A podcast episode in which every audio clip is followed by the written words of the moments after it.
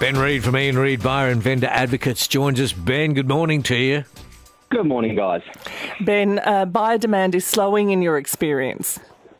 Yeah, last weekend I think a few auctioneers and uh, agents found it a little bit tougher than we've seen over the last few weeks. It feels like that Cup Day rate rise had some effect. Um, there were definitely a lot more pass-ins and a lot more auctions with just the one buyer. So, how did last week's stats go?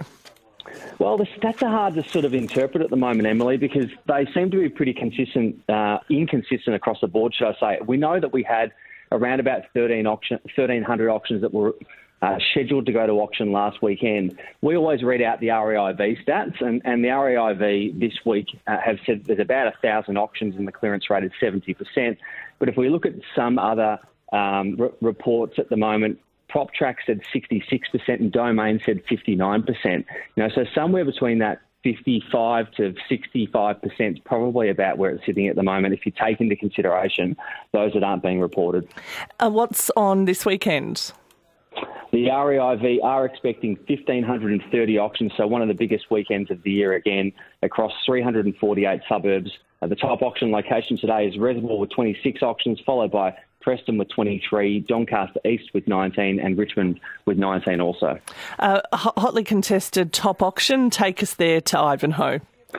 Yeah, 20 Ferry Street in Ivanhoe. Brad Pierce from Miles Real Estate was the selling agent for this one. A four bedroom, beautiful house in one of the most popular spots in Ivanhoe on that Alphington side, right near the Yarra River, um, also near Ivanhoe Grammar. So very popular with families. And this one, um, a double story period home that had been beautifully presented and renovated, built in the 1920s. And this one sold for $3,470,000 after being quoted 2.8 to 2.9 million. These are rare as hen's teeth, and they had six parties going hard for it. And back down to the Bayside for the top apartment sale. This is common territory for us. Yeah, it is. Uh, 2B Rose Street in Sandringham. Uh, also a very good sale that sold at $2.88 million for a four bed brand new townhouse. Uh, but this is where the value of potentially having a buyer's advocate or even just working closely with your local agent pays off because this one sold off market, uh, which means that it wasn't advertised, it sold beforehand, sold to a qualified buyer. Uh, so 99% of the market didn't get to see this one, but it still sold for a very good price at 2.88 million.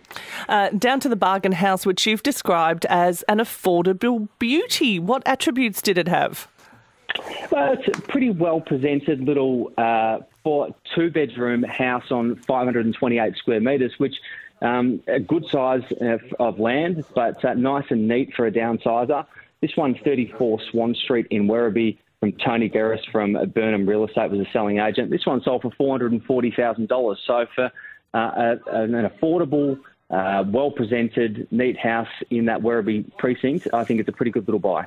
And the bargain apartment, uh, beautifully renovated in a king size bedroom. So a one, one, and one, but someone's uh, got a little bit of space to breathe.